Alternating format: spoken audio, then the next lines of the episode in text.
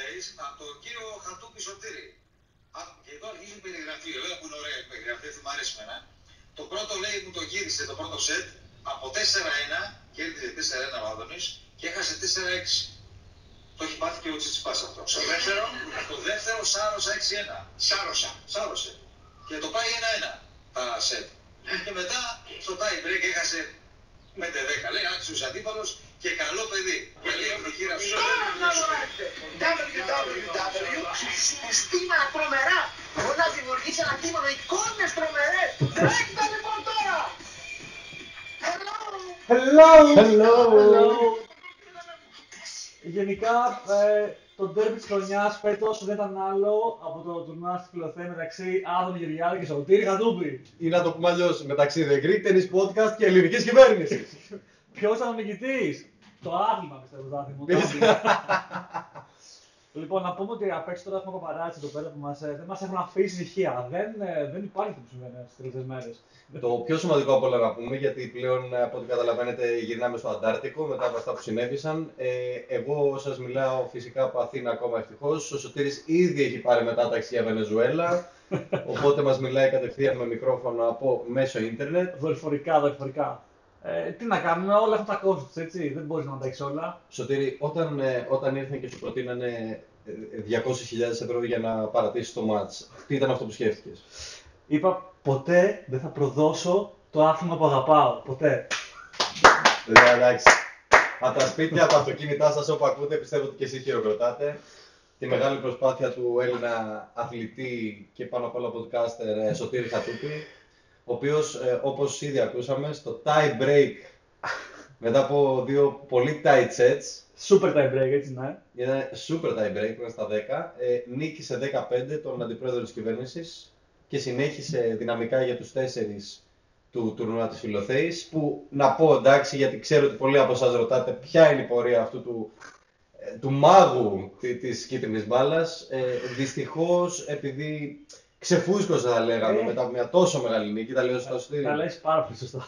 Νομίζω ήταν ο βασικός. Και ποιος δεν θα ξεφούσκωνε, ο ίδιος ο Djokovic αν κέρδιζε, νομίζω ότι πρόεδρο μετά δεν θα μπορούσε να συνεχίσει. Που σε κάνει τον κέρδιζε τώρα, εντάξει, δεν είναι όλοι χατούπιδες. Αυτό είναι αλήθεια, Δυστυχώς ο Σωτήρης μας στους 4... έχασε 4-6-4. Είδε την έξοδο από το τουρνουά. Που ήταν λίγο lame, γιατί μετά στο τελικό είναι retirement, από ό,τι είδα στο πρόγραμμα. Δηλαδή... Από αυτόν που έβγωσε νίκησε. Όχι, τον άλλον, αλήθεια. Εντάξει, τελικά... θα το έπαιρνες εύκολα. Ναι, ας πούμε ότι μπορεί να το έπαιρνε, ξέρω εγώ. Αλλά εντάξει, όπως και να έχει, εν τω μεταξύ ήμουν μπροστά 4-0 στο τελικά. Και έπαθε Γεωργιάδη. Δεν ξέρω τι έπαθα.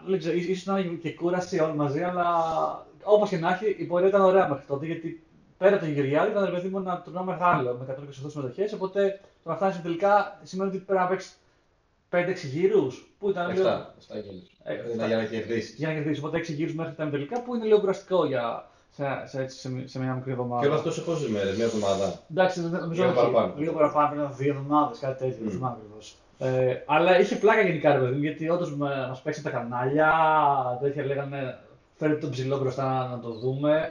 Ο Γεωργιάδης έκανε ωραίο post, δηλαδή έγραψε ότι ήταν ωραίος αγώνας. Πολύ τίμιο το post. Ναι, καλό παιδί μου. Το καλό παιδί μου και μες στο μάτς μου πήγε «Ρε Σωτήρη, είσαι καλό παιδί μου». Είσαι και καλό παιδί, ρε γάμο. Η αλήθεια είναι, κάτι να σου πω λίγο το σκηνικό, δηλαδή, το πάμε με το πουσκάω στο γήπεδο, που είχε έρθει ήδη ο Άδωνης, ήταν Παρασκευή, το απόγευμα, εντάξει, εγώ μετά τη δουλειά, πήγα 10 λεπτά πριν στο μάτς, κάτι τέτοιο. Και τον βλέπω εκεί πέρα, ξέρεις, με τα μπλε του και από πίσω τους προστασία του, τους λέω. Που γενικά ήταν όλοι... Σωματοφυλακή, ξέρω εγώ. Ήταν όλοι πολύ chill, ξέρεις, εγώ παίρνω θα είναι λίγο πιο έτσι πίσημα και στην τσίτα όλοι, ξέρεις, ότι θα είναι λίγο πιο σνό. Και στο χαιρέτησα όλα αυτά, σε κάποια φάση του λέω κιόλας, έχουμε και ένα podcast και λέω σου έχω, του μοιάζω νικό βασικά, δεν ξέρω. Επειδή το έπαιζες σαν αντίπαλοι. Ναι, και δεν ξέρω πολύ καπλό, δεν μου λέει εξής κάτι, δεν το εξήγησε. Λέει, σου έχω και ένα δωράκι επειδή έχουμε ένα ταινιστικό podcast και πάω την τσάντα να βγάλω ένα t-shirt που είναι αυτό που το λέω και με το πάνω μου στην τσάντα είδα ο πίσω της ορμαθλής που πολύ λίγο είχαν τεντώσει, ρε. Σκάτα σου ατύμψε, ρε. Σε φάση λέω, αλλά γιατί θα βγάζω από την τσάντα, ξέρω. Βγάλει κανένα όπλο, έχει πλάκα αυτό.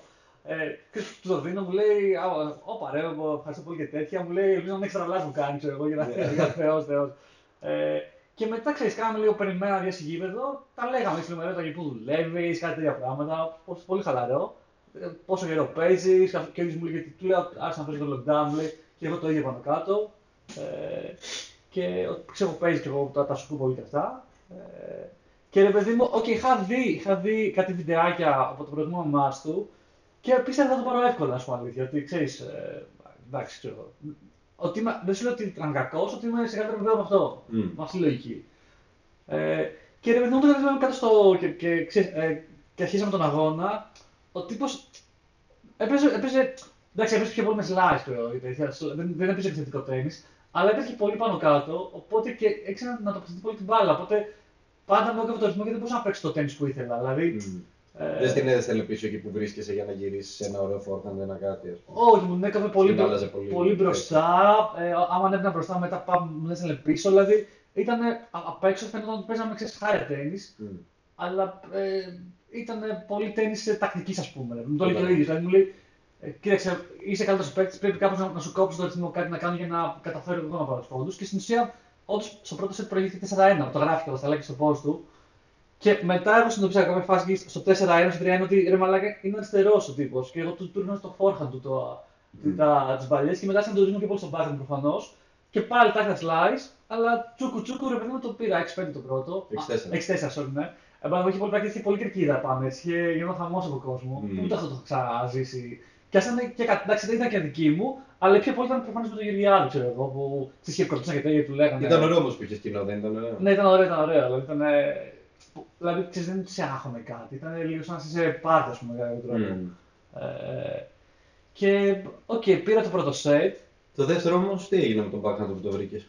Στο δεύτερο, ίσως επειδή πήρα το πρώτο λίγο, ξέρεις, λίγο να χαλάρωσα και ο Άδωνις είχε πεισμόνι, γιατί ήταν πολύ σηματάρες, έτσι, δηλαδή, και οι δύο μες σηματάρες. Δηλαδή, δεν άφηνε παλιά χαμένη, μου έλεγε να δείξει ότι καθόλου μου λέει είμαι μαραθωνοδρόμος, να ξέρεις, ότι γιατί έτρεχε πάνω κάτω. Άμα το δεις από τη μέση και πάνω δεν σου καλές, εντάξει, μαλάκα, ξέρεις, έχει έτσι την γλίτσα και όλα αυτά. Αλλά έχει γερά πόδια, δυνατά, έχει καλό τέτοιο. Μάλλον στο δεύτερο, εγώ να χαλάρωσα λίγο και αυτός λίγο. Να πείσμωσε πολύ, ρε παιδί μου. Και επειδή και στο πρώτο εγώ λέω εντάξει, έχανα 4-1, λέω εντάξει, θα ξαναγυρίσω, αλλά δεν το γύρισα ποτέ. Και το έχασα 6-1. Και εντάξει, μετά λίγο στο super time break, εκεί λέω εντάξει, τώρα δεν μπορώ να χάσω για πολλούς λόγους. Πρώτον, γιατί άμα χάσω θα μου λένε όλοι μαλάκα τα πίτσα του Γεωργιάδη και έχασες και είσαι πληρωμένο και τέτοια.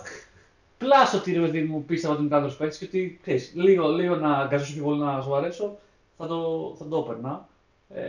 Και κάπως έτσι νομίζω έγινε.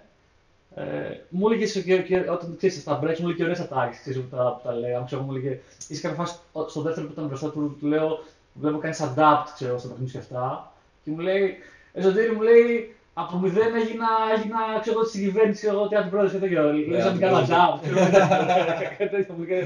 Εντάξει, την κυβέρνηση έχει δίκιο. Ναι, σχολιάσαμε με διάφορους πόντους που παίζαμε, ήταν fair στο παιχνίδι, δηλαδή δεν έκλεβε πόντους, δεν έκλεβε μαλακίες. Δηλαδή ήταν πολύ ιδιαίτερη εμπειρία, ξέρεις, είχε την πλάκα του. Σωτήρη, μια τελευταία ερώτηση σε σχέση με αυτό το μάτς. Θέλω να μας πεις όμως την αλήθεια. Επειδή ξέρω ότι το χούι πεθαίνει μετά την ψυχή. Σου πούλησε βιβλία, ναι ή όχι? Δεν μου πούλησε βιβλία, δηλαδή. Ούτε ένα!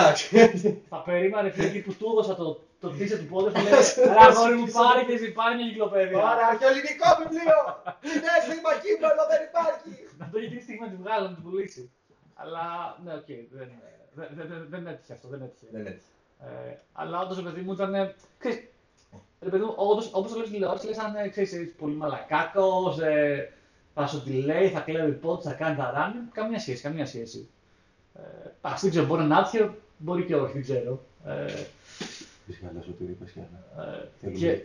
Είπε ο πρόεδρος γενικώς να μιλήσουμε λίγο συγχαρητικά. Και ο Μητσοτάκης στην Νέα Δημοκρατία πάει πάρα πολύ καλά. Πάρα πολύ καλά, Και οι δημοσκοπήσεις νομίζω είναι πληθυντικές. Εγώ νομίζω ότι η Νέα Δημοκρατία είναι στην καλύτερη φάση.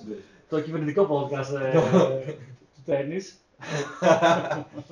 Λοιπόν, πολύ ωραία. Άρα, μετά από αυτήν την υπέροχη εμπειρία που είχε να μοιραστεί μαζί μας ο Σωτήρης, ο οποίος πλέον είναι μια διασημότητα και έτσι θα επιφέρεστε όλοι σας. Ρε, χωρίς πλάκα, χθες που είχαμε πάει για τένις στο Άκα, στην reception, μπήκα μέσα και μου κάνει Ξέρεις ότι είναι μια διασημότητα. Είδες το χιονίστα μπροστά. Ήξερα εδώ πέρα τηλέφωνο από το χωριό, επειδή έχω ένα χατούπι στη Δύση. Αλλά δεν φάει από πολύ πριν. Πασίγνωστο. Να πούμε χθες ότι ο Σωτήρης σε ένα ματσάκι που έγινε στο Βαρακα ήρθε για φωτογράφος.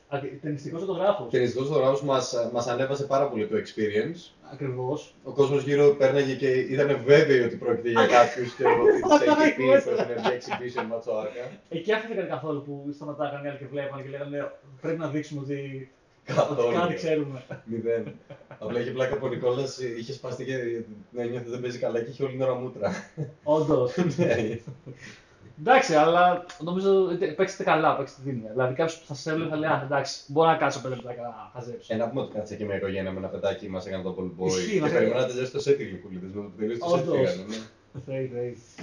Λοιπόν, πάμε όμως λίγο να δούμε τι έχει συμβεί τις τελευταίες 2 εβδομάδες στο Tour. Στα λιγότερο σημαντικά. Να πούμε 3 εβδομάδες θα πιάσουμε και το Laver Cup. Να μας κάνει ξεκινήσουμε από το Laver Cup που είναι πιο πίσω. Ναι. Νομίζω εκεί το είχαμε αφήσει. Εκεί το είχαμε αφήσει. Τουλάχιστον είναι το βασικότερο που δεν έχουμε αφήσει. Laver Cup! Που νομίζω ήταν η πρώτη φορά στην ιστορία του Laver Cup που κέρδισε η Team World. Ξεκινάς κατευθείαν με τις αποκαλύψεις. Πράγματι. Που έχουν περάσει εδώ και 2 εβδομάδες. Ναι, ακριβώς. Η Team World κέρδισε για πρώτη φορά στα 5 έτη που τρέχει το Laver Cup το συγκεκριμένο κύπελο, το συγκεκριμένο διαγωνισμό. Μπορώ να πω ότι το συγκεκριμένο Laver Cup βέβαια δεν ήταν καθόλου για την νίκη και την ομάδα και την Europe και την World, γιατί απλούστατα θυμίζουμε ότι ήταν η πρώτη μέρα, η μέρα αποχώρησης του Federer.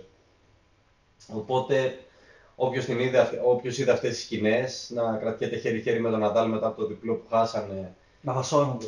Σχεδόν να φασώνονται, ναι. Προφανώς έγινε μετά στα αποδυτήρια. Να κλαίνε όλοι μαζί. Γενικά ήταν σκηνές, legendary σκηνές. Δεν νομίζω ότι ζούμε εύκολα ξανά. Και όλοι μετά το μόνο που λέγανε και από όλα τα άλλα σκορ, γιατί σχολιάστηκε παγκοσμίως προφανώς συγκεκριμένες σκηνές, λέγανε όλοι ότι κανένας δεν θα ήθελε να φύγει διαφορετικά από τον τρόπο που έφυγε ο Federer. Δηλαδή λες και επέλεξε τον τέλειο, λίγο τσίζιο και τρόπο για να φύγει. Που, να πούμε πρώτα απ' όλα ότι είναι και δικιά του διοργάνωση κατά κάποιο τρόπο. Είναι παραγωγός. Ναι. Οπότε δεν ξέρω αν και αυτό έπαιζε ρόλο που ήθελε να φύγει σε ένα δικό του event να το ανεβάσει. Αλλά ας μην είμαστε ζωμαλάκες και να πούμε ότι αυτό που είπε είναι ότι ήθελε να φύγει με έναν τρόπο που να μην φαίνεται μοναχικό event. Να φύγει, ρε παιδί μου, με ξυνήλες και πέτα να φύγει. Να αποχωρήσει από το τένις μαζί με να έχει ένα team δίπλα του με άλλους παίκτες που ήταν και από τους βασικότερους ανταγωνιστές του. Τόσα χρόνια που έπαιζε. Δηλαδή και ο Άντι Μάρεϊ σίγουρα ερχόταν σε άλλη περίπτωση στο Laver Cup για το Team Euro. Που κάνει ό,τι μπορεί για να κρατάει τη φυσική του κατάσταση και για να μπορεί να παίζει σε τουρνουά. Σωστά. Όντως ήταν πολύ συγκινητικές στιγμές. Εγώ κάτσα, δηλαδή, τι ήταν, 2 το βράδυ, μία ώρα, κάτσα και το είδα. Μόνο και μόνο επειδή δεν ξέρεις για το. Ήταν εντάξει, πώς να χάσει τέτοιες σκηνές. Ξέραμε όλοι μας ότι αυτή θα είναι μια σκηνή ορόσημος στο τέλος. Ισχύει. Και ήθελα να δω. 30 χρόνια τη συζητάμε. Και ήθελα να δω πώς παίζει, δεν ήξερα πώς θα παίζει. Και έπαιξε με τον Nadal διπλό απέναντι στον Tiafoe και δεν και στον Zack Koepfer.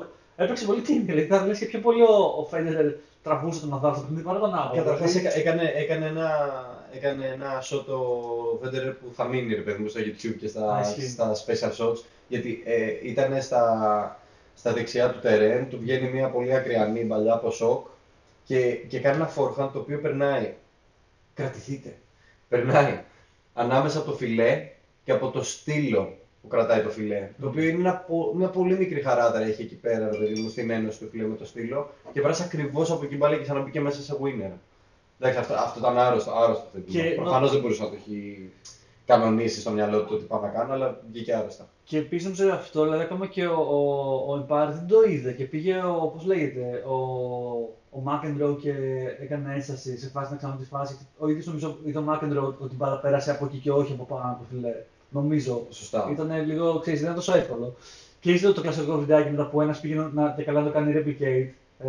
Να το παρέξει και πάλι να πήγε στο δοκάρι και μετά πήγε στα χείλη. Ναι, κάπως λέει το Lines of Hope, εγώ δεν είναι εύκολο. Να πούμε πρώτα λίγο και τα μέλη από τις δύο ομάδες. Εντάξει, ήταν η Big Four από τη μία, Djokovic, Nadal, Federer, Andy Murray, και είχαμε Casper Ruud και Στέφανο Τσιτσιπά στην κανονική ομάδα, Ματέο Μπερετίνη alternate. Προφανώς την επόμενη μέρα ο Federer και ο Nadal αποχώρησαν και οι δύο. Ο Nadal τα είχε αναγεννήσει η γυναίκα του που γέννησε ένα υγιές αγοράκι. Προχθές τώρα. Ράφα Nadal Junior. Πώς τον έχουμε μαλάκα χθες με το όνομά του, έτσι. Ναι, ναι. Θα τον έχει πάνω στο δίκαιο. Πάμε Ράφα Junior.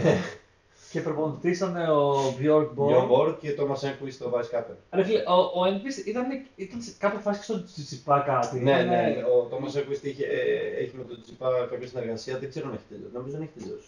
Ούτε εγώ, απλά ίσως να είναι λίγο πιο στα παρασκήνια, δεν ξέρω να μην μπει στο box. Αλλά ωραία, ναι, και η άλλη ομάδα, η Team World. Η Team World είχε Frances Tiafoe, είχε Alex de Minaur, Diego Schwartzman, Taylor Fritz, Felix Auger-Aliassime, Zack Koepfer. Και το είπε πολλά alternate με John McEnroe captain και Patrick McEnroe vice captain, τα αδέρφια. Ωραία, πω, άμα, εντάξει, δηλαδή πριν αρχίσουν τα match, νομίζω και πολύ θα θέλουν να φαβορεί την Europe. Κι ας έχει μέσα, ξέρω εγώ, Federer και... Κλασικά, ναι, απλά την πρώτη μέρα δεν ήταν αυτός ο λόγος που παίζανε. Βέβαια, πήγανε καλά και ο Τσιτσιπάς νίκησε το Schwarzman και ο Djokovic ξέσχισε τον Tiafoe. Ξεκινήσαν πολύ δυνατά. Η Team Europe πρώτον θα το έπαιρνε και πάλι, αλλά την τρίτη μέρα χάσαν πολύ τα διπλά. Και την τρίτη μέρα να θυμίσουμε για όσους δεν ξέρουν στο Laver Cup ότι την πρώτη μέρα η κάθε νίκη δίνει ένα πόντο, τη δεύτερη μέρα η κάθε νίκη δίνει 2 πόντους και την τρίτη μέρα 3 πόντους. Οπότε έχει φτιαχτεί αυτό το format έτσι ώστε να είναι πολύ αμφίροπο ανά πάσα στιγμή, ρε παιδί, να μπορεί να γυρίσει ακόμα και την τρίτη μέρα. Και την τρίτη μέρα πράγματι γύρισε, γιατί άρχισαν να παίρνουν νίκες η Team Europe και στα διπλά πήραν νίκες και ο Felix Auger-Aliassime νίκησε τον Djokovic 2-0 σετ και ότι αφωνήξε τον Τσιπά, που μπορεί να πούμε ότι και ο Τσιπάς, ρε παιδί μου, στάθηκε και λίγο άτυχος, μετά είχε παίξει πολύ καλά και είχε και match point στο δεύτερο σετ που κατέληξε ένα tie break 13-11. Ναι, θα πω πολύ ωραίο ματσάκι με αυτό το Τσιπά. Ναι. Και βέβαια εδώ το Τσιπά ένιωθε λίγο και την πίεση από όλο το team, ότι άμα χάσει. Ακριβώς, χάνει και το. Ναι. Όχι τους τελείωσε, γιατί προφανώς είχαν προηγηθεί άλλες σύντες, αλλά ήταν αυτό το κρίσιμο σημείο για το αν θα χαθεί το κύπελο ή όχι. Επίσης, εντάξει, νομίζω στην Day One είχαν εμβριάσει λίγο με διαφόρυφλη, γιατί όταν παίζαμε με Federer και Nadal, είχε σκυλιάσει να πάρει το παιχνίδι. Δηλαδή έδινε κάτι. Χτυπήματα πάνω στον Nadal και στον Federer, λες ήθελε να τους χτυπήσει. Προφανώς δεν ήθελε να τους χτυπήσει, αλλά...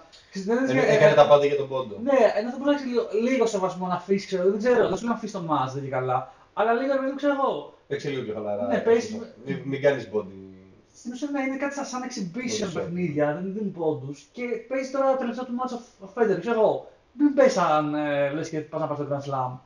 Εντάξει, ο ίδιος θα πει, ξέρω ότι οκ. Δεν μου πει κανείς ότι δεν πρέπει να κερδίσω. Το αντίθετο, θα σου πει ότι τον τιμάω με αυτόν τον τρόπο, γιατί παίζω με όλη μου τη δύναμη, αλλά καταλαβαίνω τι λες. Ξέρεις τι, είναι η ώρα σου για να δημιουργήσεις ωραίες στιγμές τώρα. Γιατί ένα τελευταίο μάτς. Δεν σημαίνει ότι δεν πρέπει να παίξεις καλά, σημαίνει πρέπει να δημιουργήσεις ωραίες στιγμές. Τελεία. Ναι, ακριβώς. Μην δημιουργηθεί τσαντίλα, μην δημιουργηθεί ένταση. Προφανώς εντάξει, ο Federer και ο Nadal δεν είπαν κάτι. Εγώ το λέω σαν θεατής, δεν είναι ότι είπαν μαλάκα. Σιγά μη λέγανε. Γιατί δεν του δίνανε εκεί πέρα το. Να πρωταγωνιστήσει, ας πούμε, στην τελευταία του στιγμή. Να κάνει το γουστάρις. Τι άλλο έχουμε να πούμε από το... Δεν έχουμε πολλά παραπάνω. Κυρίως εγώ κρατάω μια απίστευτη πορεία ενός ιστορικού, ας πούμε, τενίστα, που έκλεισε με τον πιο τέλειο τρόπο. Ας να τα κλείνει πάντως, ξέρω, ακόμα και ο Djokovic όπως είναι. Ναι, και ο Djokovic. Βέβαια, να πω, ρε φίλε, τι με ενόχλησε λίγο αυτό, το ότι it's all about Federer. Δηλαδή, ο Djokovic δεν υπήρχε πουθενά στα πάντα, μάλλον και συνεντεύξεις στα πάντα. Μόνο ήταν Nadal, πώς φαίνεται που φεύγει ο βασικός αντίπαλος και κολλητός σου. Είναι πολύ δύσκολο. Federer, πώς φαίνεται που άφηνες τον κολλητό σου πίσω. Δεν ξέρω πώς παλεύει. Ήταν δίπλα Djokovic ο μαλάκας με ξέρω 21 Grand Slam και κοίταγε. Εντάξει, μάγκες, βάλουμε λίγο στο παιχνίδι. Ίσως επειδή είναι πιο κολλητάρια και εκτός coach δυο τους, παιδί μου. Φαντάζομαι. Όχι, προφανώς, αλλά εδώ μιλάς για το τένις, δεν μιλάς μόνο για τη φιλία. Κράτα βλέπω μπροστά μου, ξέρω, 63 Grand Slam. Ναι, ισχύει αυτό, ισχύει. Επίσης, πάντως, σε ένα, νομίζω, σε ένα τουρνά μετά που σήκωσε ο Djokovic, ή τέλος πάντων στο πρώτο μάτς που κέρδισε το πρώτο τουρνά, μίλησε πάρα πολύ ωραία για το Laver Cup. Δηλαδή, στην συνέντευξη και είπε ότι πόσο πολύ χάρηκα αυτή τη στιγμή, ήταν από τα πιο όμορφα σκηνικά που έχω δει γενικά στο τένις που παίζω. Το πόσο αγάπης έπαιξε ο Φέντερ, γιατί θα ήθελε και ο ίδιος να ζήσει κάτι αντίστοιχο. Και, και αυτό που του άρεσε πάρα πολύ ήταν η σκηνή με τη γυναίκα τα παιδιά του. Δηλαδή, ξέρεις, έμεινε, δεν είναι ότι το αγνώρισε ο Τζόκοβιτς. Δηλαδή, του άρεσε πάρα πολύ το σκηνικό με το Laver Cup και ας μην ήταν πρωταγωνιστής ο ίδιος. Ακριβώς. Και κάτι άλλο που είχε πολύ φαν για μένα τουλάχιστον, γιατί είχε πολύ πλάκα να βλέπεις τον Tsitsipas που ήταν σαν να βάζει ένα τελείως fanboy να είναι δίπλα στο Federer. Δηλαδή, τον κοίταγες από πίσω λίγο τροπαλά κάποιες φορές. Ήταν πολύ. Μη επαγγελματία. Ο Tsitsipas. Ναι, ήταν τελείως φαν. Δηλαδή, ξέρεις που αγωνώσανε. Ναι, δεν υπήρχε. Βάζει στο τέλος του ζήσει και τη ρακέτα του. Και την πήρε και ανέβαζε, ξέρω εγώ, στο Twitter ότι κοιμάμαι με τη ρακέτα μου. Ναι, που για βέβαια, αυτό που ξεχωρίζει είναι ο Federer σε κάθε Laver Cup. Στο τέλος δίνει μια ρακέτα σε κάθε συμπαίκτη του. Ανεξάρτητα το κάνει με υπογραφή. Προφανώς του ζήτησε ο Tsitsipas με ρακέτες με τις οποίες έπαιξε τον τελικό. Οκ, σωστό και αυτό, ναι. Για να την κατράρει. Εντάξει, αυτό μου φαίνεται πολύ γλυκό από μέρους του. Δηλαδή, μου φαίνεται γαμάτο ένας άνθρωπος που είναι στο top 5 του κόσμου, ξέρω εγώ, να παραμένει. Έτσι, ναι, τόσο fan. Pure και αυτά. Ναι. Αυτό pure fan. Αυτό δείχνει ένα πολύ ωραίο στοιχείο της προσωπικότητας του Tsitsipas και ήταν πολύ όμορφο. Και αυτό το ξέρεις γιατί το Tsitsipas όταν ήταν μικρός είχε, ξέρω εγώ, είχε σελίδα τενιστική που ήταν τελείως σαν fan του τένις και από τις πιο γνωστές. Δεν ξέρω πώς λέγεται. Ναι, δεν είχε μόνος του και έλεγε ναι, μαλακές και τέτοιο του τένις. Δηλαδή ο τύπος γουστάρει πάρα πολύ. Είναι. Ναι, γουστάρει πολύ. Από επαγγελματίας που ήταν μεγάλη λεφτά. Έχεις δίκιο. Και τον Tsitsipas και είναι από τους νεωματορούς. Τον βλέπω από αυτούς που μεγαλώνοντας και μόλις θα φύγει από το tour σαν παίκτης ότι θα συνεχίσει να είναι στο tour. Ναι, με κάποιο τρόπο, ναι, και εγώ το πιστεύω. Τώρα πώς δεν ξέρω, αλλά έχει πολύ. Είναι πολύ μικρός ακόμα, αλλά φαίνεται το πόσο αγαπάει το τένις. Ισχύει. Ήταν πολύ cute αυτό που. Λοιπόν, για πάμε λίγο να δούμε τώρα τα κανονικά τουρνουά της ATP μετά το Laver Cup. Ναι, περάσαμε 2 εβδομάδες στις οποίες υπήρχαν έτσι και κλασικά πολύ ωραία stories να πούμε, κάποια ωραία μάτς, κάποιες αποχωρήσεις, κάποιοι κυπελούχοι οι οποίοι αξίζουν αναφοράς. Ναι, αποχωρήσεις, τι αποχωρήσεις ήταν, δεν θυμάμαι. Retirements, αρκετά retirements. Και νομίζω ότι όχι από το tour. Πόσο ακόμα. Όχι, τραυματισμούς εννοώ. Ωραία, ναι, πάμε να δούμε. Να πούμε ότι Laver Cup δεν παίρνει πόντους στους παίχτες, οπότε είναι καθαρά exhibition match και νομίζω απλά πληρώνονται. Κάτι δεν το έχω ψάξει, 100.000 παίρνουν αυτοί που βγήκαν δεύτεροι, την goal που βγήκε δεύτερη και 200.000 το κάθε παίχτης. Ο κάθε παίχτης, 2 πρώτους. Λοιπόν, ωραία. Μετά από το που πάμε, πού θες να ταξιδέψουμε. Λοιπόν, ας ξεκινήσουμε με Τελ Αβίβ και ήταν η πρώτη φορά που γίνεται στο Ισραήλ η συγκεκριμένη διοργάνωση. Υπάρχει ένα ζήτημα με το Ισραήλ και με το θέμα της Παλαιστίνης. Δηλαδή, πολλοί παίκτες μποϊκοτάρουν το Ισραήλ και δεν πάνε να παίξουν. Υπάρχει θέμα εκεί πέρα. Και του ζητάνε κιόλας να τον μποϊκοτάρουν, δηλαδή να μην πηγαίνουν οι Ισραήλ για να παίξουν, γιατί με αυτόν τον τρόπο αυξάνουν τα έσοδα τους και οτιδήποτε. Τέλος πάντων, πήγανε 32 παίκτες, ανάμεσα αυτούς και ο Ντόμινικ Τιμ και ο Νοβάκ Τζόκοβιτς, ο οποίος δεν τον θυμάμαι ξανά στα 250 πρόσφατα πέρα από αυτά της Σερβίας, στο Βελιγράδι που παίζει στα 250. Προφανώς επειδή έχασε 2 Grand Slam, προφανώς έρχονται ATP Finals, υπάρχει η Ρώμη το χιλιάρι, οπότε κάπου έπρεπε και αυτός να προετοιμαστεί, αφού δεν είχε παίξει τόσο καιρό λόγω Αμερικής. Και πριν το πάρει αυτό το τουρνουά, γιατί το πήρε, spoiler alert, νομίζω στο ranking ήταν εκτός των 8 που πάνε στο ATP Finals, έτσι, οπότε ακριβώς. Actually, ρε παιδί μου, κυνηγάει βαθμούς για να καταφέρει να κλειδώσει θέση του στο ATP Finals. Και αυτή είναι η μαγεία, φίλε, με αυτούς τους Big 3, αυτό το πράγμα που δεν μπορείς να το ξαναδείς. Ο Τζόκοβιτς αποφάσισε να πάει σε ένα 250 γιατί έπρεπε και το σηκώνει. Μετά λέει, πρέπει να πάρω και ένα 500 και πηγαίνει και το σηκώνει. Ρε φίλε, δεν ξέρω, αυτό το πράγμα δεν το ξαναδούμε. Πόσο εύκολο το κάνει να φαίνεται, έτσι. Ναι, δηλαδή λέει, οκ, τόσο καιρό δεν παίζω, πρέπει να πάρω 2 τουρνουά συνεχόμενα. Και το προηγούμενο τουρνουά που έπαιξε ήταν το Wimbledon. Δηλαδή έχει πάρει 3 συνεχόμενα τουρνουά. Και εντωμεταξύ λένε ότι θα έχει πλάκα να κάνει το λένε σαν σκάλα. Γιατί λέει είχε πάρει 0 βαθμούς στο Wimbledon, 250 με 500, μετά έχει 1000. 1000 και μετά έχει επιφάνειες με 1500. 1500 επιφάνειες και 2000 Australian Open. Αν το πάει όλα έτσι, το πάει σκάλα. Εντάξει, του μάθαμε όλα αυτά, αλλά έχει πλάκα το πόσο όντως. Όπου κατεβαίνει και πρέπει να πάρει κάτι παίρνει. Αβίαστα. Δηλαδή το μόνο σετ που έχασε ήταν με τον Medvedev στον στον ημιτελικό τώρα της... Ναι. Στο Σάββατο που ήταν στην Αστάνα. Στην Αστάνα, ακριβώς. Ναι. Στο Καζακστάν. Ωραία. Είχε κάτι σημαντικό να πούμε για τον Τελαβίβ πέρα από τον Νίκη Τζόκοβιτς? Εγώ, στον αλήθεια, δεν έχω. Μαρίν Τσίλιτς, πάλι μια πολύ ωραία εμφάνιση, γιατί και αυτόν τον αφήνουμε πολύ εκτός, αλλά και Grand Slam winner είναι και δείχνει να έχει consistency. Mm-hmm. Έφτασε τελικό μαζί με Τζόκοβιτς, το έχασε αρκετά εύκολα στο 6-3-6-4, το είδε το μάτς. Mm-hmm. Βασικά ένα κλασικό μάτς Τζόκοβιτς-Τσίλιτς. Ξεκάθαρη υπεροχή Τζόκοβιτς, ο Τσίλιτς πάλευε, γινόταν aggressive, έπαιρνε κάποιους πόντους, κάποια αμφορστέρος. Ο Τζόκοβιτς ήταν πάντα εκεί για να παίρνει τη σωστή απόφαση. Mm-hmm. Ο Τσίλιτς εντωμεταξύ στην πορεία του νίκησε και τον Ντομινικ Τιμ. Ο Τιμ πήρε ένα μάτς ή όχι? Πήρε ένα μάτς. Στο Λάσλο Τζέρεβ δεν είναι εύκολος αντίπαλος. Και με τον Τσίλιτς του πήρε και το πρώτο σετ. Απλά μετά ξεφούσκωσε λίγο. Ναι. Δεν έχω να πω κάτι άλλο ιδιαίτερο εδώ. Δεν έγινε κάτι, ας πούμε, ιδιαίτερα σημαντικό. Ωραία. Απλά να πω, επειδή θα ξαναπούμε για τον Τζόκοβιτς και επειδή έχει το επόμενο τουρνά, ότι ο τύπος βγαίνει 25 χρονών. Φαίνεται λες και είναι 28-29, είναι πολύ fresh, δεν έχει κανένα σχέση με τον Ναδάλ, δεν φαίνεται καθόλου έτσι γερασμένος σε κάτι, λες και είναι στο πικ της... Είναι ακραίο. Δεν ξέρω τι κάνει τύπος, δεν ξέρω. Το καταλαβαίνεις μετά το πρώτο σετ, ας πούμε, που βλέπεις ότι υπάρχει κούραση, υπάρχουν έντονες ανάσες, βαριανές έλεγαν, είναι ένας μεγάλος πόντος. Ο Τζόκοβιτς λες και είναι με τον Τσιτσιπά και παίζουν, ας πούμε, τώρα στο τελικό. Λες και παίζουν δύο συνομήλικοι. Πραγματικά, δεν ξέρω τι κάνω. Νομίζω ότι και βετζετέρια, δεν ξέρω αν παίζουν όλα αυτά τι άλλο κάνουν. Έχουμε πει το μεγάλο μυστικό του, το έχει μοιραστεί. Ότι τρώει πάρα πολύ χουρμάδες. Deities. Όντως. Ναι, λέει ότι είναι το τέλειο superfood γιατί δεν έχει ζάχαρη καθόλου. Οκ, δεν το ξέρω αυτό, δεν το θυμόμουν. Αλλά ναι, ο τύπος είναι τρελό έτσι. Δηλαδή είναι σαν να πικάρει. Έχει πολύ μεταβολισμό και τρώει και διάμεσα στα μάτια του χουρμάδες. Πάντως ναι, δηλαδή μπράβο. Να σου πω κάτι πάντως. Λένε γιατί δεν εμβολιάζεται, αλλά. Για κάποιο λόγο. Ναι, δηλαδή, αν είσαι 35 χρόνια και είσαι στη ίδια φυσική κατάσταση, μπορεί και να ξέρεις κάτι καλύτερα από εμάς. Ή να μην θες να αντιμετωπίσεις κάτι, τέλος πάντων. Ναι, απλά θέλω να πω, ρε παιδί μου, ότι φαίνεται ότι ό,τι κάνει είναι σωστό για το σώμα του. Ναι. Δηλαδή, αυτά που κάνει έχουν οδηγήσει σε ένα σώμα πάρα πολύ υγιές. Είναι το μόνο σίγουρο αυτό. Που σίγουρα δεν αποτυπώνει την ηλικία του. Οπότε. Ας τον αφήσουμε να το κάνει όπως πιστεύουμε. Για πάμε. Τελαβίβ λοιπόν γίνανε αυτά, είχαμε άλλα 2.250 για την ίδια εβδομάδα.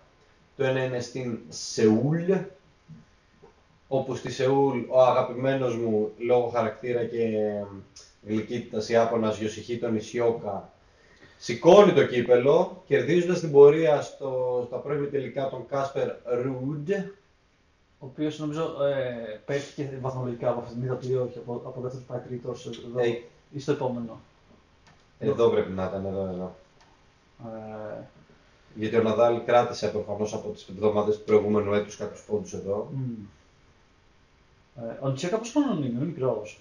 Ναι, ο Νησιόκα είναι 24, αν κάνω λάθος, κάτι τέτοιο. Ντένις Αποβάλλοβ έκανε μια καλή εβδομάδα, έφτασε και αυτός στο τελικό χάνοντας από τον Νησιόκα. Στην πορεία του κέρδισε το Ραντού Άλμποτ, το Jaume Munar. Mm-hmm. Και τον. Ποιον άλλον κέρδισε? Και τον Jameson Brouwer. Αλλά το κέρδισε. Ναι, το κέρδισε 2-0 σετ. Εντάξει, καλή πορεία για τους Αποβάλλοβ γιατί η αλήθεια είναι ότι έχει πέσει πάρα πολύ τους τελευταίους μήνες. Δεν τον βλέπω πουθενά. Χάνει σε πρώτους γύρους, σε δεύτερους. Εντάξει, βέβαια στι 25 να φτάσει τελικά δεν είναι για ψιάμα με την πορεία, αλλά και από το τίποτα. Εντάξει, ναι. Κυρίως η νίκη επί Jameson Brouwer κρατάω γιατί ο Brouwer πήρε και πρόσφατα τίτλο. Έχει και καλή ψυχολογία, είναι πολύ καλός παίκτης, νεαρός κι αυτός. Ήταν καλό να τον κερδίσει το 0 για την ψυχολογία του. Και τον Brooksby κέρδισε τον Κάμερον Νόρι, ας πούμε, ακριβώς πριν. Ο Βιδάτο, το βλέπω, ναι. Ο Νόρι παίζει να είναι ένας τραυματισμός. Σοβαρός ή... Όχι σοβαρός, νομίζω θα προλάβει η ATP Finals από τη στιγμή που θα μπει. Οκ. Παρίσι δεν ξέρω αν θα προλάβει. Παρίσι πόσο έχεις δύο ομάδες. Και αυτό είναι ωραίο το κομμάτι. Λοιπόν, ωραία, οπότε φεύγουμε και από Σεούλ, πιστεύω, κρατώντας μια νίκη του Νησιόκα. Και πάμε στα Σόφια, στη Βουλγαρία, που εδώ πέρα κάπου το δουλεύαμε ότι είναι και φθηνό το κουνάκι, είναι κοντά μας. Είναι πολύ ενδιαφέρον εδώ αυτό που έγινε και αυτό ήθελα να μιλήσω για τον πρώτη φορά τροπεούχο. Από όλο αυτό το τουρνουά έχουμε σίγουρα να κρατήσουμε αρκετά πράγματα. Δεν ξέρω, κάποιος είναι αυτός μαλάκα. Ναι, ο Μάρκ Αντρέα Χούεσλερ. Εγώ τον ήξερα, τον θυμόμουν δηλαδή σαν πρόσωπο από Challenger, από έπαιζε του πρώτους γύρους σε Grand Slam, σε τέτοια qualifier. Αλλά δεν τον είχα δει ποτέ να παίζει. Αριστερόχειρας. Μικρός είναι, δεν είναι πολύ μικρός όμως. Πολύ καλός σερβίς, πολύ δυνατός σερβίς. 26. Ναι, 26, δηλαδή έχει εμπειρία από το Tour, αλλά κυρίως στο Challenger. Πολύ καλός σερβίς, δεν ξέρω τι έπαθε αυτή τη βδομάδα και έπαιζε με πάρα πολύ αυτοπεποίθηση. Γιατί νίκησε σημαντικά πρόσωπα. Δηλαδή δεν είναι όπως ο Σαβοβάλο που πέρασε από ελαφρύ ντρό, ας πούμε. Κέρδισε. Παύλο Καρένια Μπούστα στον πρώτο γύρο. Καμίλ Μαχρεζάκ, okay, με τον Μαχρεζάκ σίγουρα γνωρίζονται γιατί και οι δύο είναι στο Challenger. Λορέντζο Μουζέτη. Και στο τέλος Holger Rune. 2-0 σετ. Έχασε σετ από Μαχρεζάκ και από Μουζέτη δεν έχασε, ούτε από Ρουν. Από Ρουν, έχεις δίκιο, ναι. Που Μουζέτη και Ρουν, παιδί μου, είναι όντως δύσκολο αντίπαλοι, έτσι, εντάξει, δύσκολοι. Ενώ δεν είναι top 10, αλλά είναι top 30, τι είναι. Ναι, και ο Ρουν έρχεται και ο Μουζέτη, έρχονται με μια, ο Μουζέτη σήκωσε και πρόσφατα και κύπελο και έρχονται και με αυτοπεποίθηση, είναι μικροί, είναι διψασμένοι, είναι στο τουρ καιρό. Ο Μάρκ Αντρέα Χούεσλερ που είναι 26 χρονών δεν έχει παίξει σοβαρά τουρ. Δηλαδή θα μπορούσε πολύ εύκολα μόνο και μόνο από το ότι βρίσκεται για πρώτη φορά σε τελικό της ATP να ψαρώσει και να καταρρεύσει. Ο Holger Rune δεν θα περιμένουμε να καταρρεύσει, γιατί η αλήθεια είναι παρόλο που είναι μικρός, έχει ήδη βρεθεί σε τέτοιες καταστάσεις. Πολύ ωραίο μάτς Holger Rune Jannik Sinner. Δυστυχώς όταν ήταν μπροστά στο 5-2 στο τρίτο σετ ο Rune, ο Sinner αποσύρθηκε. Προφανώς και αυτός με τραυματισμό. Ναι, κάτι θυμάμαι. Μέχρι και ήταν ωραίο μάτς, ήταν πολύ, πολύ back to back, χτυπήματα και τέτοια. Απλά στο τρίτο σετ φάνηκε το Sinner κάτι είχε. Και νομίζω ότι δήλωσε όταν τον μάζα ότι ελπίζει να μην είναι σοβαρός τραυματισμός, δηλαδή είχε αγχωθεί λίγο αυτό. Αλλά οκ. Επειδή πάει πολύ καλά στο Sinner, ελπίζω όντως να μην είναι σοβαρός και να. Ναι, γιατί τώρα θα τον έχουμε και στα ATP Finals από που θα μπορέσει να είναι και είναι εντάξει, μια πικτούρα πέρα, δεν μπορούμε να φανταστούμε το τέλος χωρίς το Sinner. Ισχύει. Ωραία, οπότε μετά πηδάμε στο επόμενο τουρνουά. Εδώ λοιπόν τελειώνει αυτή η εβδομάδα και ξεκινάει η προηγούμενη. Και έχουμε δύο πεντακοσάρια, ένα στο Τόκιο και ένα στην Αστάνα. Εδώ μεταξύ, φτιάχνουμε εδώ, γιατί αυτή τελείως άκυρη ερώτηση, αλλά γιατί κάποιος επιλέξει να πάει Αστάνα και Τόκιο, φίλε. Γιατί φίλε. Ενώ σαν μέρος αυτό. Αστάνα, κοίτα όμως πόσο όμορφα είναι το Καζακστάν. Ισχύει αυτό που βλέπω, δεν είναι την έτωση. Είναι θεϊκός, ναι. What the fuck. Και αυτό είναι Καζακστάν, να τρελαίνεσαι. Εντάξει. Βλέπουμε μια εικόνα που είναι μια σφαίρα στο κέντρο. Έχει φωτογραφία του είναι ATP, αν δείτε ρε παιδί μου, που έχει μια απίστευτη πλατεία, ξέρω με κάτι ουρανοξύστες και λίγο δεξιά μου, κοιτάξει, έχει κάτι εργατικές κατηγορίες. Παίζει ένα αυτόρα και όλα που έγινε. Η μόνη φωτογραφία της Αστάνα φαντίζει και αριστερά εκεί και τα εργατικές κατοικίες. Και αυτό δεν είναι κάτι τρελό, είναι μια πορτοκαλί σφαίρα σε μια κολόνα, ξέρω εγώ. Σε μια πλατεία που είναι σαν τσομώνες, ξέρω. Εντάξει, τα έχω γαμίσει λίγο όλα, αλλά οκ. Όπως και να έχει, θα βρούμε σαματόκι. Πολύ ξεκάθαρη θέση του Σωτήρη, νομίζω όλοι θα συμφωνήσουμε. Και ίσως επειδή ήταν πρωτοεμφανιζόμενο τουρνουά, δεν ξέρω τι έγινε, γιατί μεγάλα ονόματα πήγαινε στην Αστάνα, όχι στο Τόκιο. Μπορεί να έχει και απίθανη σφίση, όμως κάποιοι ότι άμα έρθει θα σας σκάσουν 300.000 καθένας. Κάτι τέτοιο θα παίξει, γιατί τα μεγάλα ονόματα πήγαινε Αστάνα. Ισχύει, όλα. Ήταν λες και είναι, και εγώ δεν ξέρω τι, λες και είναι χιλιάρι μάθες το Αστάνα. Π.χ. για να είμαστε λίγο πιο ακριβείς, είχε μέσα Αλκαράς, Βαβρίνκα, Τσιτσιπάς, Ρούμπλεφ, Τζόκοβιτς, Αλιασίμ, δηλαδή βλέπεις λίγο το αντρός και λες εδώ αυτό το τουρνουά μπορεί να είναι και ξέρεις, σαν να είσαι σε φάση round 2 ή 3 Grand Slam διοργάνωσης. Από την άλλη να πούμε, τώρα αυτά ίσως να τα πούμε λίγο παράλληλα, από την άλλη είχαμε και το Τόκιο, που και εκεί δεν υπήρχαν καλά ονόματα, όπως ξέρω ο Ρουντ, ο Νίκ Κύριος που είχε και στα διπλά μαζί με τον Κοκκινάκης. Τώρα άλλα ονόματα, δηλαδή εντάξει πιο πολύ, ας πούμε, το βάρος θα πέφτει όντως στην Αστάνα από ονόματα της διοργάνωσης. Ωραία. Λοιπόν, οπότε. Κυρίως μάθαμε αν ήταν τραυματισμός. ο κύριος σίγουρα τραυματισμός, γιατί νομίζω πως είχε και στα διπλά. Τώρα τι τραυματισμός ήταν δεν έχω ιδέα, αλλά νομίζω δίνανε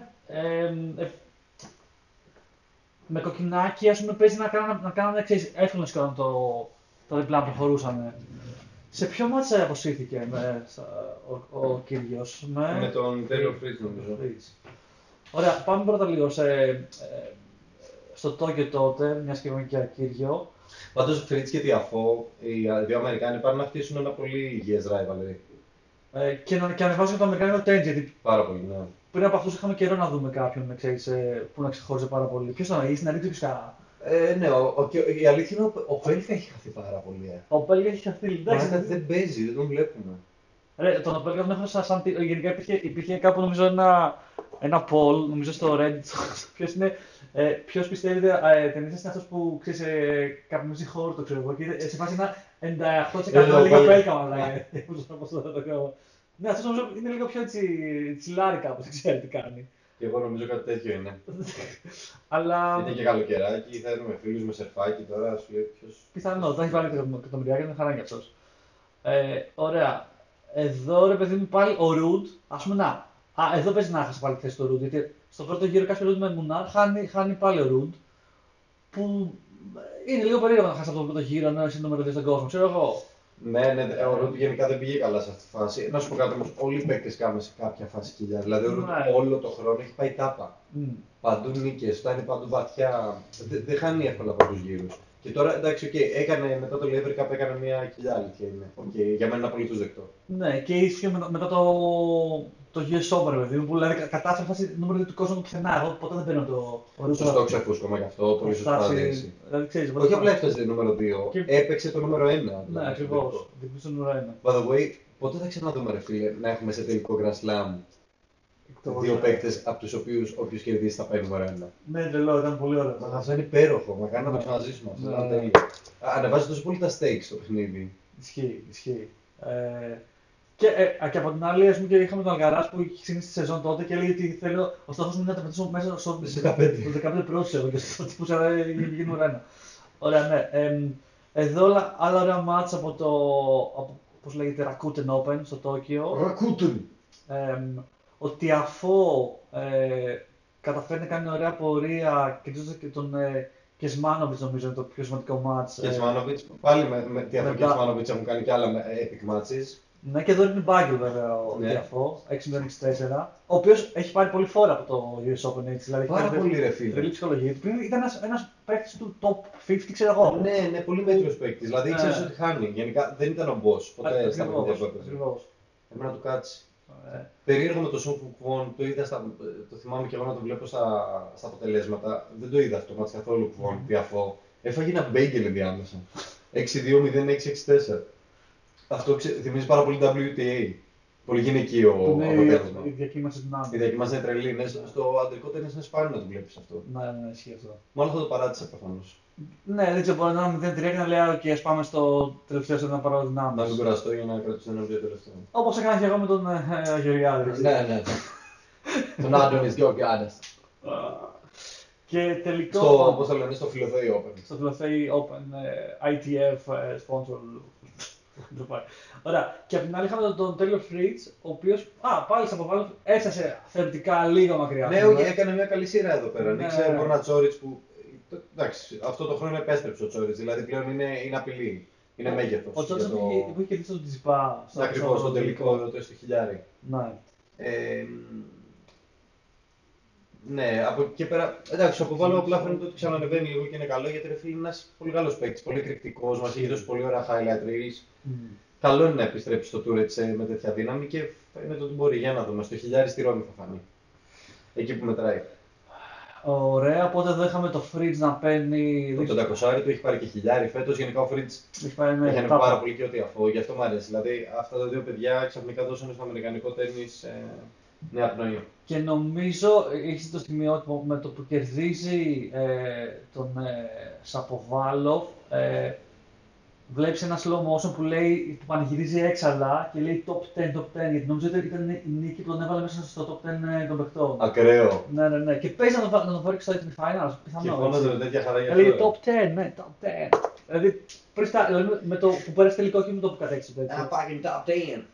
Εντάξει, που όντως, παιδί μου, ξέρεις, είναι από τους μεγαλύτερους στόχους που μπορεί να έχεις ένας ταινίστας, γιατί το να αρχίσεις νούμερο 1 είναι πολύ δύσκολο, αλλά να πεις top 10 είναι πάρα πολύ, και αυτό πολύ δύσκολο, αλλά λες, οκ, παλέψουμε αγγές, την ξέρετε, νομίζω, για εμάς τους δύο τουλάχιστον.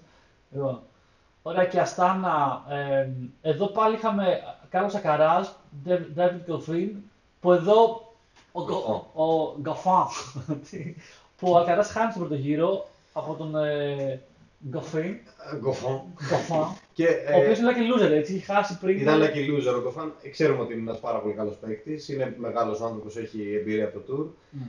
Αυτό που ήταν πολύ ωραίο στο μάτσο του Alcaraz δεν ήταν εκτός μάτς. Δηλαδή ήταν μια νίκη του Goffin από αυτές που ξέρεις, κάνει ένα μεγάλο μάτς. Αυτός ο παίκτης μπορεί να είναι πολύ consistent, αλλά έχει δυνατόν να κάνει μεγάλα μάτς. Και ήταν πολύ ωραίες οι δηλώσεις με τον Alcaraz που λέει ότι έχασα πολύ τίμια τον Goffin. Δηλαδή δεν βγήκε να πει δεν είμαι καλά, παραγεί το χέρι μου, κοίτα αλλού, ήμουν αλλού, ούτε καν. Λέει έχασα στα ίσα, πρέπει να πάρω πολλά από αυτό το μάτς γιατί μπορούσε ο Goffin κάπως να εξουδετερώσει τη δύναμή μου.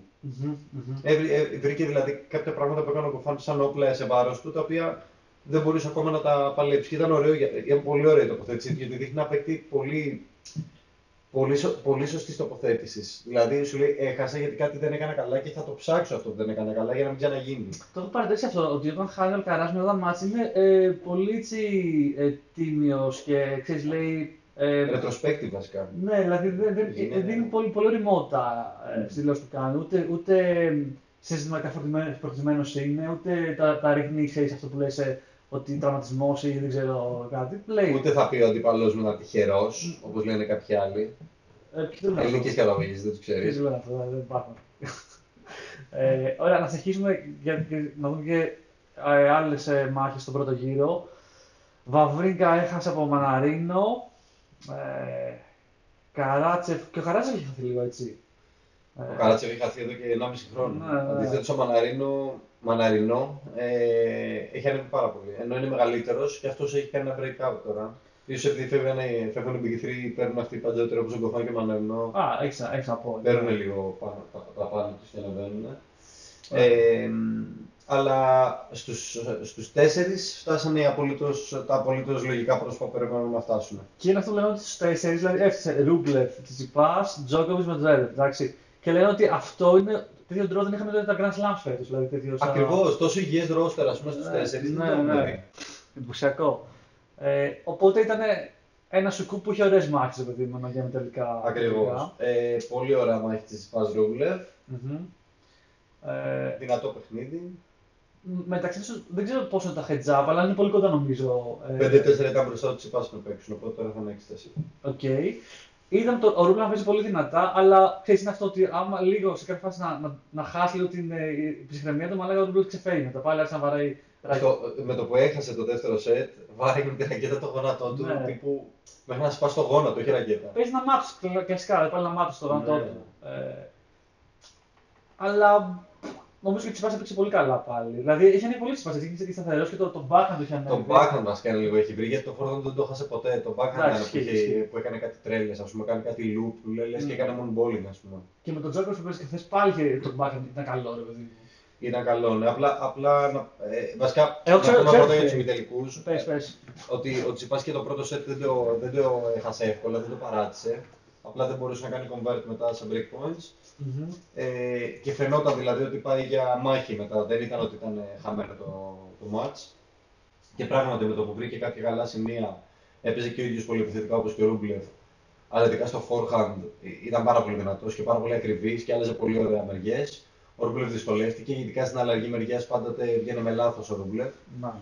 Με ένα φορστέρος εκεί, τσαντίστηκε και χάνοντας το δεύτερο σετ έχω την αίσθηση ότι ο Tsitsipas ήδη ήξερε ότι ψυχολογικά είμαι το φαβόρι να κερδίσει το τρίτο σετ, έτσι όπως είναι ο Ρούμπλεφ αυτή τη στιγμή. Και το εκμεταλλεύτηκε και το θεωρούσα μεγάλη κουβαντιά, γιατί αν ένα πράγμα έχει φτιάξει ο Tsitsipas φέτος, αν έχω να πω κάτι καλό για τον Tsitsipas φέτος, είναι το πόσο καλά διαχειρίζεται ψυχολογικά τα προβλήματα μέσα στο κόρτ. Μετά δεν μου αρέσουν πολλές φορές συνεντεύξεις, το που λέει ότι ο άλλος ήταν τυχερός ή το έτσι, το άλλο, αλλά εκείνη την ώρα διατηρεί ένα composure που δεν μας έχει συνηθίσει. Κάποτε σπάγε ρακέτες, φώναζε, έκανε. Πολύ ψυχρό. Έχουν κοπεί αυτά τον τελευταίο χρόνο. Ναι, ναι. Και να το χάσεις το match πάλι, παιδί μου, μετά πέρασε από τις δηλώσεις του, δεν θα το δεις να νευριάζει ή να κλαίει. Να έχει ένα φλάτ, έτσι μια. Απάθεια, ας πούμε, ρε παιδί μου. Βγάζει μια ψυχρότητα η οποία δεν είναι αληθινή. Δηλαδή, βλέπεις ότι από τις δηλώσεις του είναι πολύ παθιασμένος με αυτό που συμβαίνει. Αλλά εκείνη την ώρα καταφέρνει και είχε ένα composure το οποίο βοηθάει πολύ και απέναντι στον αντίπαλο. Δηλαδή, ο Ρούγκλεβ, αν έβλεπε το τι ένιωθε ο Τσιτσιπάς στο τέλος του πρώτου σετ, μπορεί να το εκμεταλλευόταν. Ισχύει αυτό που λες, ναι. Όπως αντίστοιχα το Τσιτσιπάς εκμεταλλεύεται του Ρούγκλεβ. Ακριβώς γι' αυτό το λέω. Γιατί ο Ρούγκλεβ δεν μπορεί να κρύψει τα συναισθήματά του με τίποτα. Και είχαμε από την άλλη πλευρά Djokovic Medvedev. Είδες? Είδα, όχι όλο, δεν το είδα όλο, είναι αλήθεια. Είδα το δεύτερο σετ. Το πρώτο πώς πήγε? Το πρώτο σετ ήταν σετάρα, Medvedev στα καλύτερά του. Μπήκε για να κερδίσει, ξεκάθαρα. Και ήταν το πρώτο σετ που έχασε ο Djokovic εδώ και δεν ξέρω, 25 αγώνες. Δηλαδή, δεν μετράμε το Laver Cup που έχασε από τον Felix Auger-Aliassime. Αλλά σε ATP Tour κανονικά ήταν το πρώτο σετ που χάνεται και άπειρο καιρό. Και ήταν ένα σετ πόντος έπρεπε να το χάσει. Γιατί ο Medvedev ήταν ο κλασικός που τώρα έχουμε συνηθίσει, ο κλασικός Ρώσος. Ξέρεις, με την απίστευτη άμυνα, με την απίστευτη κάλυψη όλου του κορτ, ό,τι και να το κάνεις, drop shot στη δεξιά πλευρά και μετά καπάκια forehand στην άλλη γωνία, θα προλάβει να τα απαντήσει όπως και να είναι. Που και μας λέει, είναι και λίγο ακόμα βάλει σε τροχιά να επανάκαμψεις, δεν είναι ότι ήταν... Ακριβώς. Είχε πέσει λίγο. Ναι, είχε τραυματιστεί και όλος, νομίζω, είχα φάσει. Είχε ένα τραυματισμό, είχε μείνει λίγο έξω, μετά δεν γύρισε πολύ καλά. Τέλος πάντων, φτάνει στο δεύτερο σετ, παλεύει πάρα πολύ για να το πάρει, φτάνει πάρα πολύ κοντά. Το χάνει τελικά στο tie break 8-6 από τον Djokovic, που κλασικά σε κάτι τέτοιες στιγμές βγάζει τον καλύτερο του εαυτό. Ο τύπος να ήταν ρομπότρε, δηλαδή κάνει ό,τι πρέπει. Εκεί που τον άλλον τρέμουν τα πόδια και λένε έχασα το μάτς, ο Djokovic για κάποιο λόγο και λέει είναι η στιγμή να παίξουν. Απίστευτο πράγμα. Πες και έχουν νήτρο, ας πούμε, αυτοί οι παίκτες και βαράνε νήτρο και φεύγουν. Δεν υπάρχει, Και με το που χάνει το σετ ο Medvedev, χωρίς κανείς να έχει καταλάβει τίποτα, και εγώ που το βλέπα, ούτε που κατάλαβα κάποιο πρόβλημα στην κίνηση, ξαφνικά πάει και λέει Djokovic retirement. Μα σε φάση αυτόματα, δηλαδή 3 seconds αφού τελείωσε. Δεν το σκέφτηκε καν. Και ο Djokovic λέει opposite, του λέει πάει κάτω, δεν σε βλέπει να σταματήσεις, όλα καλά. Του το είπα αυτό έτσι, το μετά. Και ο Medvedev είπε ότι ένιωσε ένα κλακ στο πόδι, κάτι. Ήταν κάτι στομνή βασικά. Να. Και μετά στη συνέντευξη τύπου που τα είπε ότι αν έπαιζα το τρίτο σετ θα ήταν πολύ πιθανό να κάτσω έξω για 6 μήνες μετά. Να. Αυτό που ένιωθα στο πόδι μου. Οπότε φαντάζομαι είχε το λόγο του για να σταματήσει και να προστατέψει τον εαυτό του. Και μάλιστα είπε κιόλας ότι άμα κέρδιζε το δεύτερο σετ, δεν θα έπαιζα τελικό, θα πήγαινε τους υπάστα, θα παίρνει without. Ναι, αυτό ήταν μεγάλη πιθανότητα να έπαιζε τελικό ρόλο. Αυτό, δηλαδή ήταν τόσο σοβαρό το πρόβλημα που ένιωθε στο πόδι του. Αλλά έχει πλάκα σαν λίγο ιδιοσυγκρασία παίχτη που πόσο αυτόματα και χωρίς να κάτσει τον πάγκο να σκεφτεί, με το μία κατσουματάω. Έτσι είναι ο Medvedev, έτσι είναι γαμάτος από αυτό, εγώ το πάω πάρα πολύ από την άποψη. Δηλαδή θα λέγανε αν είναι βιασμένος ή whatever, απλά πήρε την απόφαση στιγμιαία και λέει αυτό πρέπει να κάνω, χρειάζεται πολύ σκέψη. Ακριβώς. Και για σπάρο όλα ήταν ένα πολύ ωραίο μάτς μέχρι τότε, δηλαδή ήταν πολύ δυνατό μάτς. Ναι, πάρα πολύ δυνατό μάτς. Οπότε σαν με τελικό Djokovic Tsitsipas, πολύ αναμονή, το προσμέναμε. Γνωρίζαμε ότι οι πιθανότητες του Tsitsipas ήταν πολύ μικρές γιατί ο Djokovic αυτή παίζει στα καλύτερά του. Ενώ αντίστοιχα ο Tsitsipas έχει καιρό να πάρει καλή ψυχολογία. Δεν λέω ότι τις τελευταίες εβδομάδες πήγε πολύ καλά, αλλά η ψυχολογία του δεν είναι τέτοια ώστε να πεις ότι πάει να χτυπήσει τέτοιο legend, ας πούμε. Ισχύει και να πούμε επίσης ότι θα ήταν. Έχει φτάσει σε 8 τελικούς για 500. Πλέον 9 και μέχρι τώρα δεν έχει πάρει κανένα. Ήταν 8-0, δηλαδή το οποίο είναι λίγο ακραίο. Από τη μία. Ναι, είπε και ο ίδιος ότι δεν αγχώνομαι καθόλου. Πάνω το δώσαν ένα πρώτο τελικό και όχι σαν ένα το. Ισχύει και από την άλλη, εντάξει, έχεις ένα πολύ δύσκολο αντίπαλο σου για το ψάρι στο τελικό. Ένα Djokovic με τον οποίο πριν ξεκινήσει το match ήταν 7-2 το head to head. Και νομίζω στον προηγούμενο match που είχαν σταθεί, δεν ξέρω κάτι με τελικά, είχε φάει και ένα μπάγκελ. Έφαγε τώρα στο τελικό, σε ένα χιλιάρι που έξανα. Τελικός ήταν, ναι. Τελικός ήταν και έφαγε μπάγκελ. Δηλαδή του είχε κάνει και την κηδεία στο Roland Garros στην κηδεία και πέρα που ήταν το μήνυμα. Αυτή την κηδεία δεν έχει ξεπεράσει ποτέ του Τσιτσιπάς. Σίγουρα, ναι. Νομίζω αυτό παίζει. Δηλαδή, αν δεις πώς θα πήγαινε η πορεία του χωρίς αυτό και με αυτό, παίζει να ήταν έτσι πορεία το μάτι. Εκθετικά, ναι. Και τώρα μαλάκα δεν σπάνω, αλλά οκ, όλα αυτά είναι στο παιχνίδι είναι. Οπότε ο Djokovic είναι αυτό που λέμε, συνεχίζει να κάνει ό,τι θέλει στην ουσία. Δηλαδή, Μπορεί να μην έχει παίξει σε δύο Grand Slam φέτος, αλλά μια χαρά έχει καταφέρει πάλι να, και να πάει στο ATP Finals και να δείχνει. Τώρα δεν ξέρω τι είναι στην κατάταξη που έχει φτάσει αυτή την νίκη που έκανε. Αγγίζουμε κάθε Δευτέρα βγαίνουν τα ανανεώνονται. Ναι, πάντως θα τα κλειδώσετε, Finals, δεν τα χάνει. Νομίζω τα κλείδωσε ήδη. Τα κλείδωσε ήδη, δεν ξέρω τι είναι. Και ρε παιδί μου, νομίζω πέρα από το τι λένε τα rankings, για μένα ο Djokovic είναι ο νούμερο 1 performance παίκτης τώρα. Ούτε Αλκαράζ, ούτε... Ποιος θα πει κάτι ανάποδο. Κάτι που άλλαγαν έξω εγώ Αλκαράζ, αλλά δεν νομίζω. Πάντως ο Djokovic τώρα είναι ακριβώς στη θέση 10. Και έχει ήδη προκληθεί για ATP Finals. Έχει ήδη προκληθεί επειδή έχει κερδίσει Grand Slam. Ακριβώς, έχει κερδίσει Grand Slam. Αλλιώς θα έπρεπε να είναι στο 8, νομίζω. Ακριβώς. Και κόβει αντιστοίχως από κάποιον από το 8. Και ρεύμα ο Ρούμπλεφ. Έχασε λίγο τώρα τη μάχη να περάσει στα ATP Finals, γιατί μιας και αποκλείστηκε από το Τσίπα, αλλά και έχει και άδειμα για να ανακάμψει. Όχι πάρα πολλά, είπαμε ότι μετά ακολουθεί το στη Ρώμη, όχι ακολουθεί τώρα. Στο Παρίσι, ναι, το χιλιάρι. Πάντως, ρε φίλε, αυτός ο τελικός, για να το δώσουμε τον τελικό, να σου πω, από την πρώτη στιγμή που ξεκίνησε φαινόταν πώς θα πάει, δηλαδή η υπεροχή του Djokovic ήταν πολύ καθαρή. Και το θέμα είναι έπαιζε καλά τους Tsitsipas, έτσι δεν είναι. Μα γι' αυτό το λέω εσύ. Και στη θέση του Tsitsipas δεν ξέρω αν θα νιώθα καλύτερα με το performance που είχα στο Roland Garros. Γιατί στο Roland Garros τουλάχιστον, ρε φίλε, υπήρξαν πολλές στιγμές που έλεγες μαλάκα, ο Tsitsipas είναι στα ίσα με τον Djokovic, στα ίσα και τον κερδίζει κατά κράτος. Τα πρώτα δύο σετ ήταν μαγικά τους Tsitsipas. Καλό όποιον δεν τα έχει δει, δεν τα έχει ξεχάσει να τα ξαναδεί. Ήτανε god level, πραγματικά. Οπότε δεν ξέρω αν θα προτιμούσα να ξέρω σαν Tsitsipas ότι έχω αυτό το god mode μέσα μου ή να πάω εδώ πέρα και απλά να δεν παραιτήθηκε, αλλά τέλος πάντων βλέπεις την υπεροχή του αλλού. Δηλαδή τελειώνει το championship και ο Tsitsipas δεν έκλαιγε, ούτε ήταν πολύ φρικαρισμένος, γιατί απλά ο άλλος είναι καλύτερος από σένα, δεν μπορείς να κάνεις κάτι σε αυτό. Και νομίζω ότι ξεκάθαρα λέει, δεν νομίζω κάποιος να αποκριτήσει αυτόν τον Djokovic. Το έβλεπα κιόλας, δηλαδή δεν χρειάζεται να τα ακούσω από τον Tsitsipas. Ήταν ξεκάθαρο ότι δεν κερδίζεται αυτός ο παίκτης αυτή τη φάση. Τι να κάνουμε τώρα, κάνω τι θέλεις, θα έχει απάντηση. Τέλος πάντων, σούπερ. Tsitsipas, χαιρόμαστε πολύ για την πορεία του και πάμε να δούμε τι θα καταφέρει στο Παρίσι. Δηλαδή είναι θετική πορεία του. Έχει ανέβει λίγο από εκεί που λέγαμε. Σε κάποια φάση στη μέση του σεζόν λέγαμε ότι ο Tsitsipas πάει να φύγει εκτός από το 1. Κρατάει καλά, θα έλεγα. Και λογικά θα ανέβει κι άλλο. Τώρα θα παίξει κι άλλος Zverev που είναι εκτός των τουρνουά. Λότρα να σου πει στο πόδι του. Πάμε να μιλήσουμε όμως για την παίκτρια, για την Ελληνίδα παίκτρια, η οποία όντως φοβόμαστε να φύγει από το top 10 σε κάποια φάση. Ναι, αν να αλλάξει κάτι. Πρέπει να αλλάξει κάτι ριζικά, νομίζω. Ναι, κάτι λείπει εκεί πέρα σίγουρα. Πάλι η Μαρία έφτασε σε τελικό την προηγούμενη εβδομάδα στην Πάρμα και έχασε από τη νούμερο 76 του κόσμου την Ντάρια Κόβινιτς 7-5-6-2.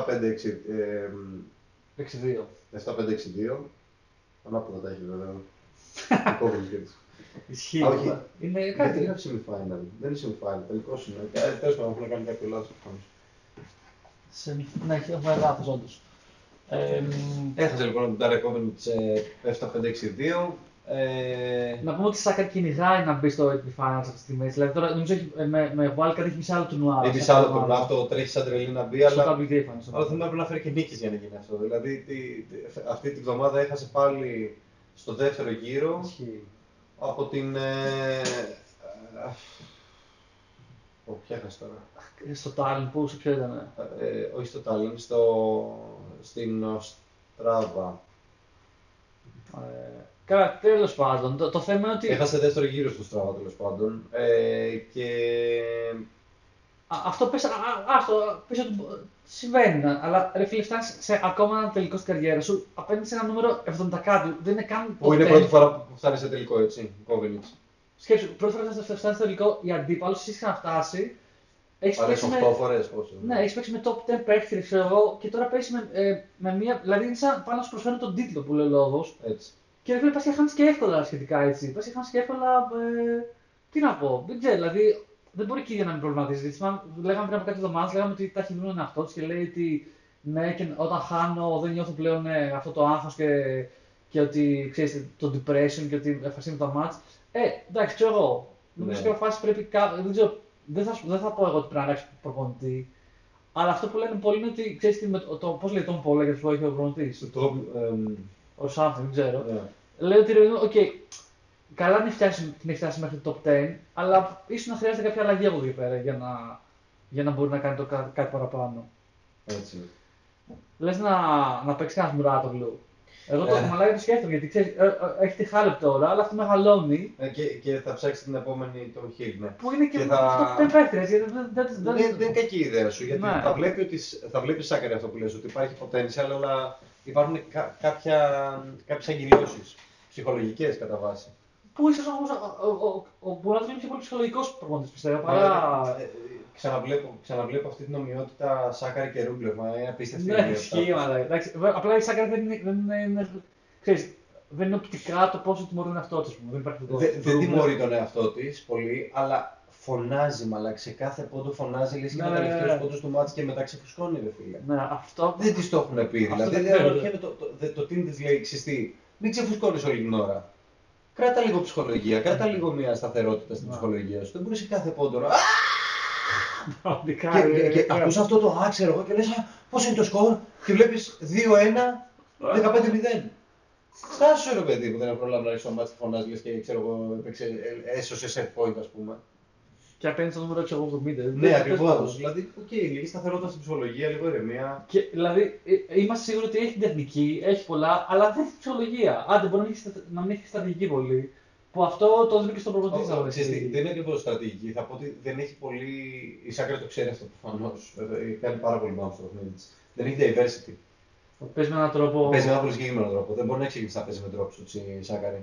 Δεν ξέρει τρόπο σου. Δεν κάνει τρόπο σου. Δεν είναι στο παιχνίδι της. Εκείνη την ώρα που έχει την μπάλα, αυτό που έχει μάθει και το κάνει πάρα πολύ καλά η Σάκαρη να τη γυρίσει πίσω με interest.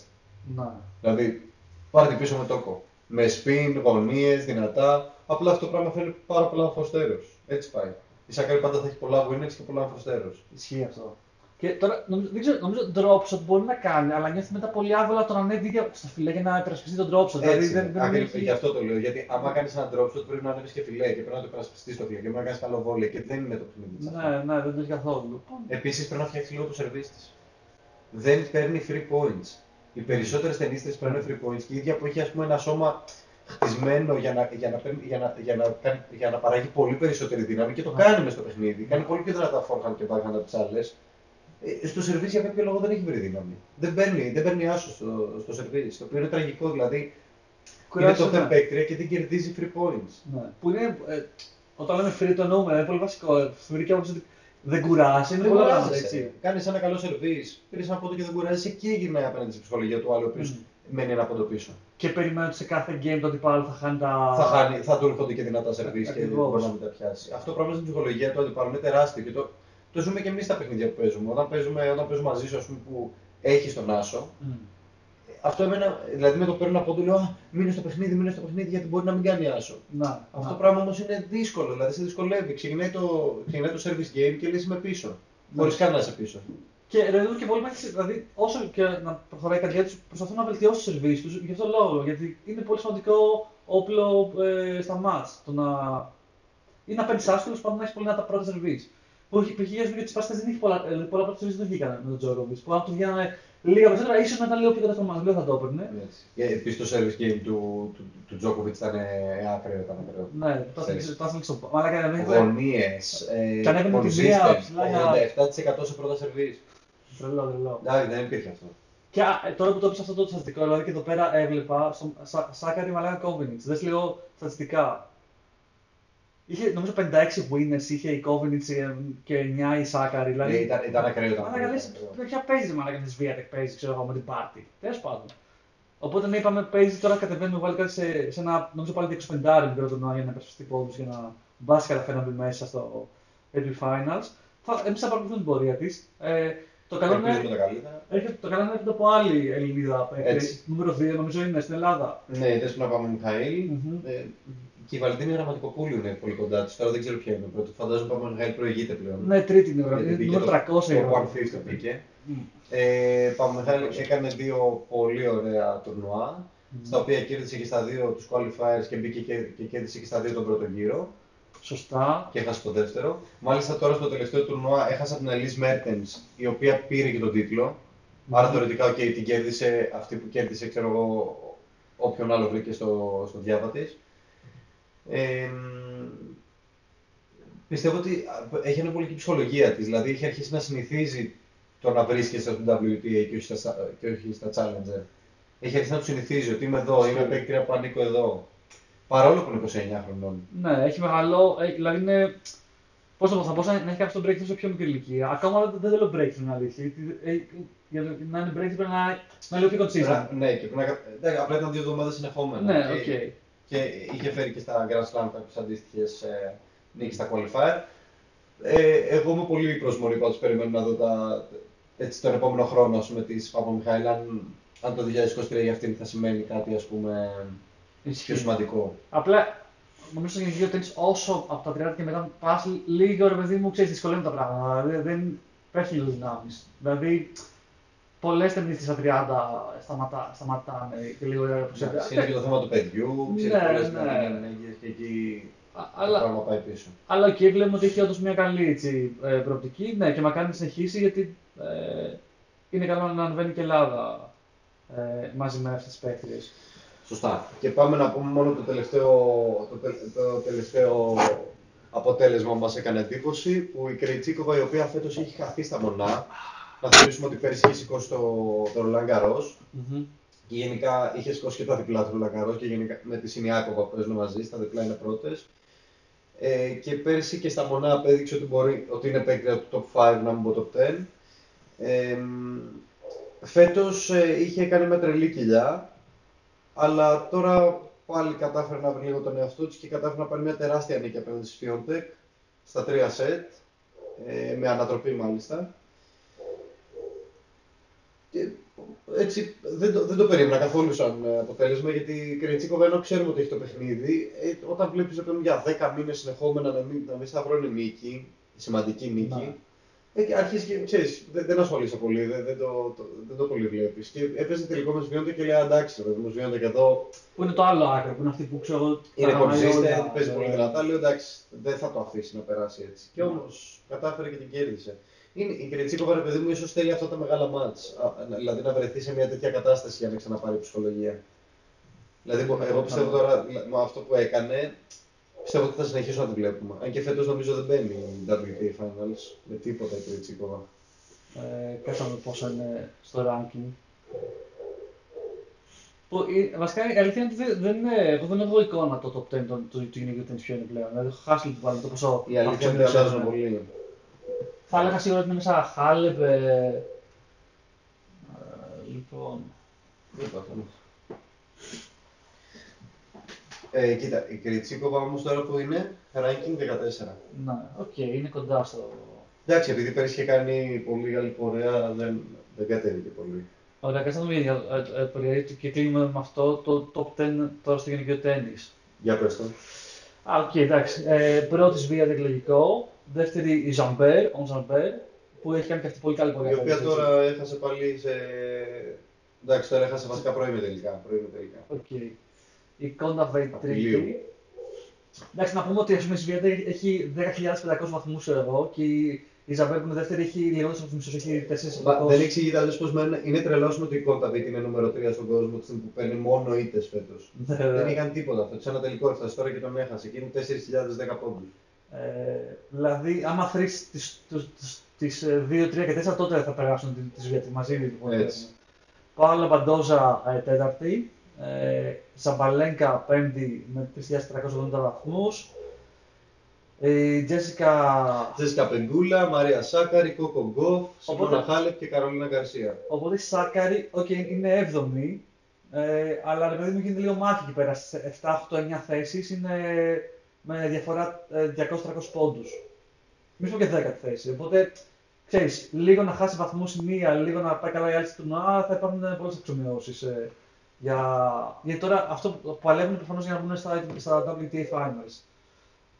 Οπότε μέχρι τέλος τη σεζόν θα έχει ενδιαφέρον οι μάχες που θα δίνουν και στο γυναικείο και στο αντρικό έτσι. Ωραία, οπότε κλείνουμε εδώ και ανανεώνουμε για αγγές μετά το Masters.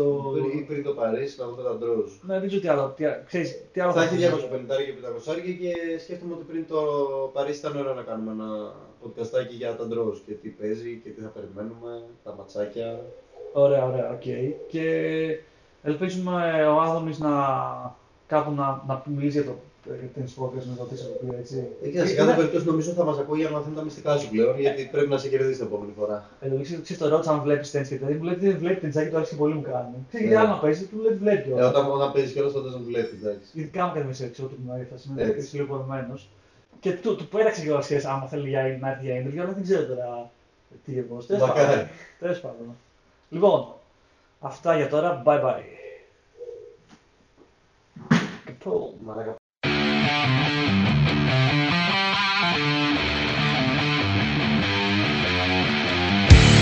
You are listening to the Greek Tennis Podcast.